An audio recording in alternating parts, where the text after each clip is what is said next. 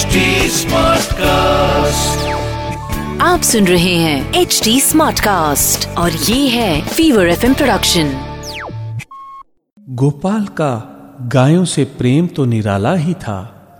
गायों का गोकुल में जन्म भी उनके अनेक जन्मों के पुण्य का परिणाम था। वे कितनी भाग्यशालिनी थीं कि उन्हें श्री कृष्ण का पुचकार भरा प्रेम मिलता था। गोपाल बार बार अपने पीताम्बर से गायों के शरीर की धूल साफ़ करते तथा उन्हें अपने कोमल हाथों से सहलाते थे। गायों को भी श्री कृष्ण को देखे बिना चैन नहीं मिलता था।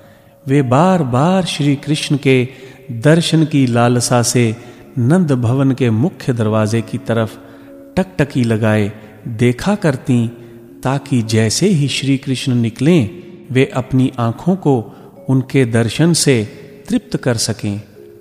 जब भी मोहन बाहर निकलते, गायें उनके शरीर को अपनी जीभ से चाट चाट कर अपना संपूर्ण वात्सल्य उनके ऊपर उड़ेलती रहती थीं।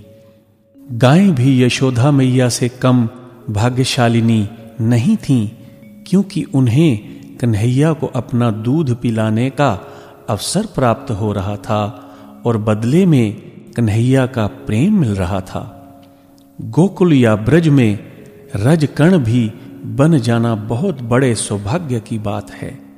रसखान ने भगवान से याचना करते हुए कहा है, जो पशु हूँ तो कहा बसु मेरो, चरो नित नंद की धेनु मझारन। पाहन हूँ तो वही गिरी को जो धर्यो कर छत्र पुरंदर धारण, कन्हैया गायों को माँ की तरह ही प्यार करते थे। इसी से मौका मिलते ही उनके पास चले जाते थे। एक दिन कन्हैया सुबह सुबह नंद भवन से निकलकर गौशाला में पहुँच गए।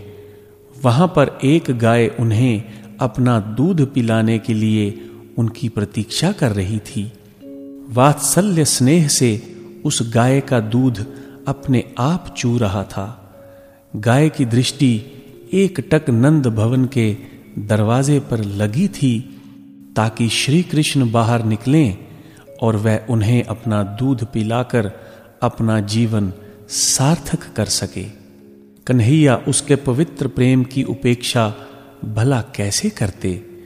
वे नंद भवन से निकलकर गौशाला में सीधे उस गाय के पास पहुँचे और उसके थन में मुँह लगाकर उसका दूध पीने लगे।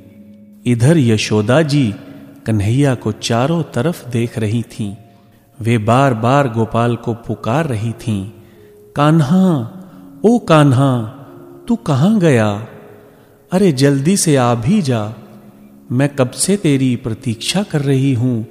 लेकिन कन्हैया होता तब न सुनता। वह तो अपनी गैया माँ का दूध पी रहा था। यशोदा उसे पुकारती हुई सोच रही थी, पता नहीं लाला, कहाँ चला गया?